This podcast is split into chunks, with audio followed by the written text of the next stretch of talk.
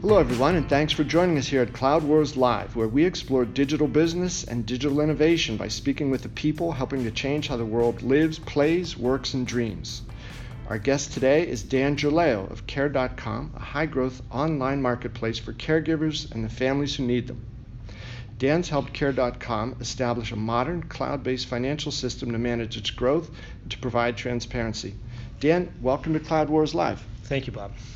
Good to have you. Tell us a little bit about there, there's two interesting threads we want to look at here. One is this very interesting company you're with and the needs that they had at the time when they brought you in.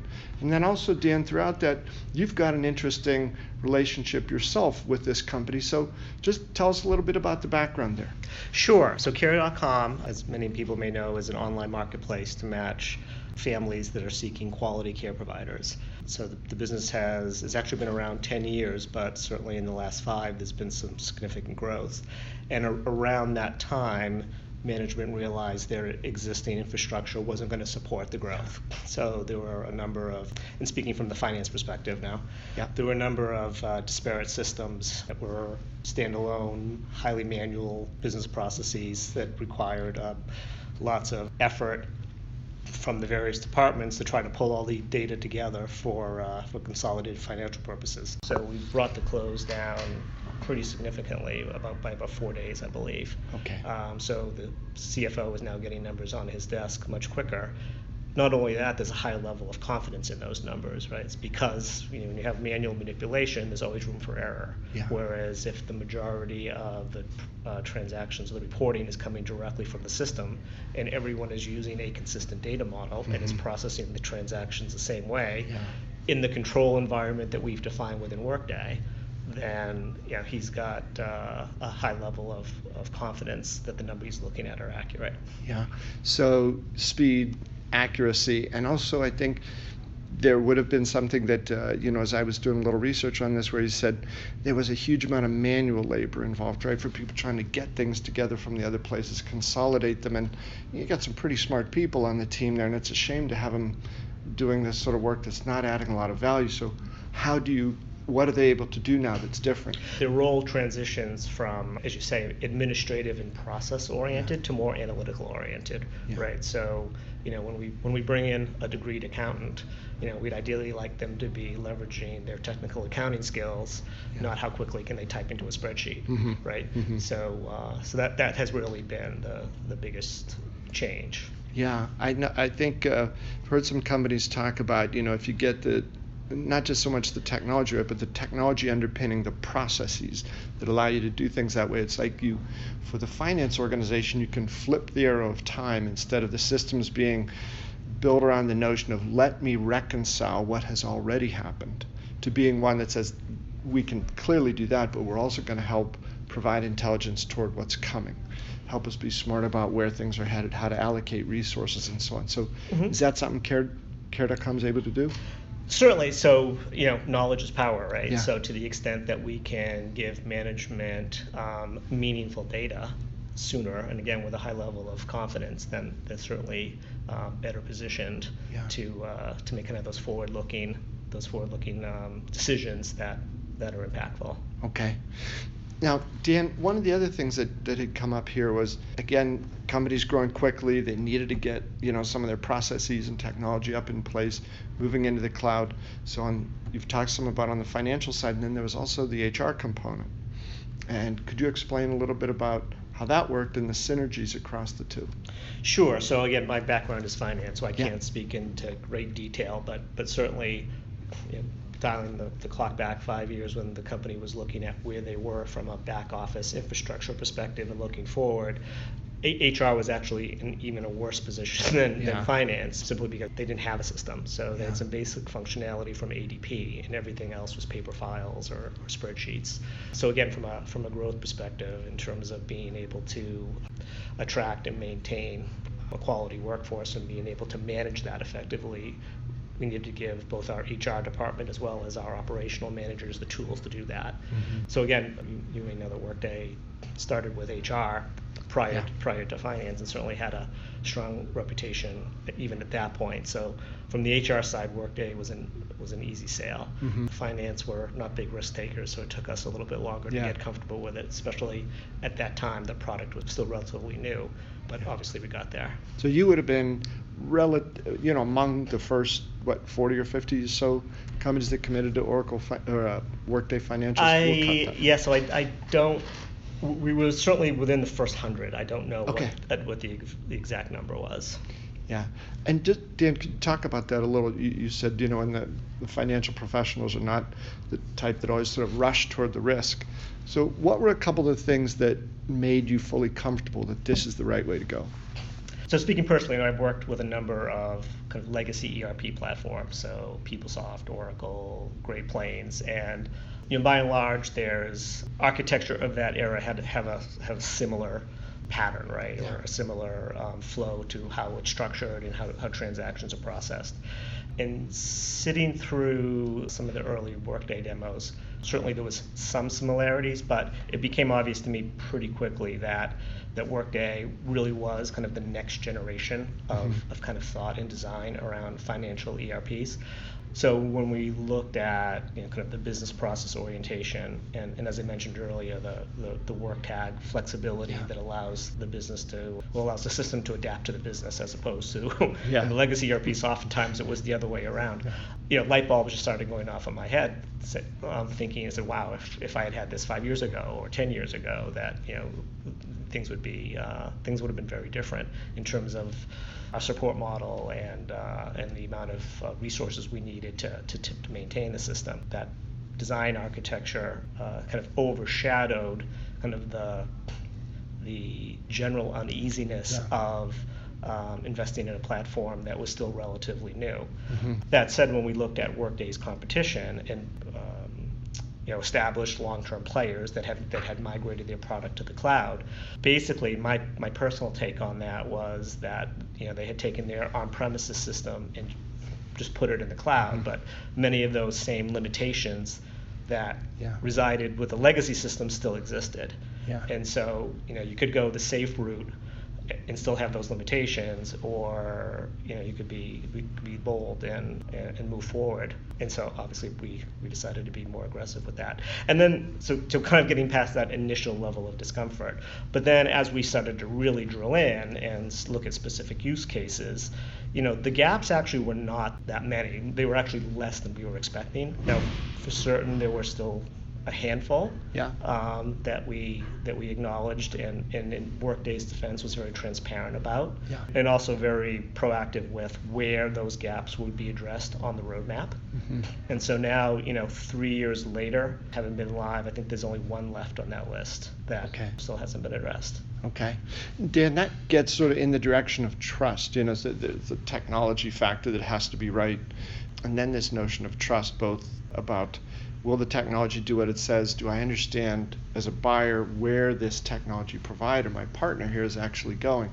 And uh, that's one thing that I believe distinguishes Workday in a number of ways that level of trust that people have. Because I've heard, not just you said it here and others, you know, Workday was very open about it, said, here are the things we can do, here are the things we're not going to do, or it's going to be a ways down the road. So Mhm. it seems in that notion of managing the risk, making the right decision, jumping on board a platform that's going to take you through the high growth times, you know, very comfortably, to the degree you're able to sort of buy in on the trust, that had to be a huge part of it. It was. It was. You know, our our, our CFO at the- time was, you know, the obviously business relationships are important, and this is a significant investment. So, our account executive at Workday made certain that that uh, our CFO was comfortable and brought in the Mhm. appropriate resources from the appropriate levels at Workday, you know, Right. to get him there on the uh, on the finance side. You know, say HCM was less so because it was more of a proven product at that point. Yeah. You know, and the other thing uh, we were a bit concerned about is, you know, on the scale of size of client, care, even more so then, was kind of on the smaller Yeah. end of that scale, and um, it, we were concerned about what sort of attention we would get or, or, Mhm. or priority would get. And honestly, I, I cannot recall like feeling like we were a small fish to Workday, Mhm. that we were a business partner, and that they were engaged with us, and that they were committed to our success. And so, you know, if we had an issue, I feel like we got the same attention as, you know, a $500 million Yeah. company did. Yeah. And Dan, could you take us through a little bit, um, you know, the journey because you said there's the sort of the core financials and then some additional products from the financial suite that have come on? Uh, yes, so subsequent to the initial finance launch, we implemented payroll, Workday Payroll, which was a year ago now, as a matter of fact, we went Mm-hmm. Live with payroll. And so, you know, the, the, work tag, the power of one, that, that was the primary driver. So, Yeah. you know, we had ADP hi- historically, but having all of our HR and finance data on one platform, but then still having to extract our payroll data proved to be less efficient Mhm. certainly have spoiled with our access to all of the data within Workday. You know, that aside, just the, the customer service challenges with ADP, again, a large company um, with, with being a, a smaller player, proved to be frustrating after a while. Yeah. So bringing all of that in-house under, uh, under our control made good sense to us. So we, we ended up moving forward with that, and we've been live for a year now. Okay. Anything else you're looking at that you can talk about? So we also implemented Workday Planning. Yep. So that's this earlier this year. Um, we went live with that in uh, over the summer. Okay. So the similar to our financial experience a number of years ago, Workday was fairly transparent with, this is a new product, you're an early adopter, or there are some significant gaps, and that certainly proved to be the case. Right. That said, our, based on our historic experience with the rest of financials, we were confident that Workday would, you know, would, would get there. And we were, did our own internal evaluation and, and concluded we could live with those gaps in the short term. Of course, now, recent announcement that we're migrating to a different, uh, uh, with the acquisition of Adaptive, Yeah. that that product will now essentially replace what we implemented. So it, it kind of remains to be seen what that means for Okay. us. Um, I suspect we will end up either implementing adaptive or take the opportunity to, to, to look at other options. Right. But you know, at this point, I still think the overriding benefit of having everything reside on one platform is still a significant or- and persuasive reason Okay. to, to seriously consider adaptive. Okay. And Dan, I think that your personal story here with Care.com is an interesting one because you clearly become sort of a spokesman for the company in some ways about some of these things that are going on with it. And it's been a, a five year relationship, but you're not an employee. Is that right? Well, no, actually technically I am an employee. Okay. Okay, so I'm I'm considered uh, what's the, the phrase uh, fixed term employee. Okay. So so that implies that my job is tied to projects that I see. that that, that come along. Okay. And, you know, that started, uh, I think you had said it was going to be, oh, you know, somebody said, hey, just come work with us for a little bit, but it's evolved into something much bigger than that. Yeah, no, absolutely. So uh, it, it was specifically focused on initially evaluating a new ERP platform Mhm. and then helping with the implementation. But you know, I, I, I guess I kind of got the, the workday bug because Yeah. I really, uh, you know, I'm a, I'm a fan of the technology and I'm a fan of Care.com as well. So I, you know, the, the company's culture, their mission, the investment that they're willing to make to make sure that they're well positioned for, for growth and to, and to leverage, uh, to provide that transparency across the organization to better empower their management. All of that activity aligns with my own kind of business philosophy and, Yeah. and values. So, so yeah, it's it's been a great partnership or relationship on, on both sides.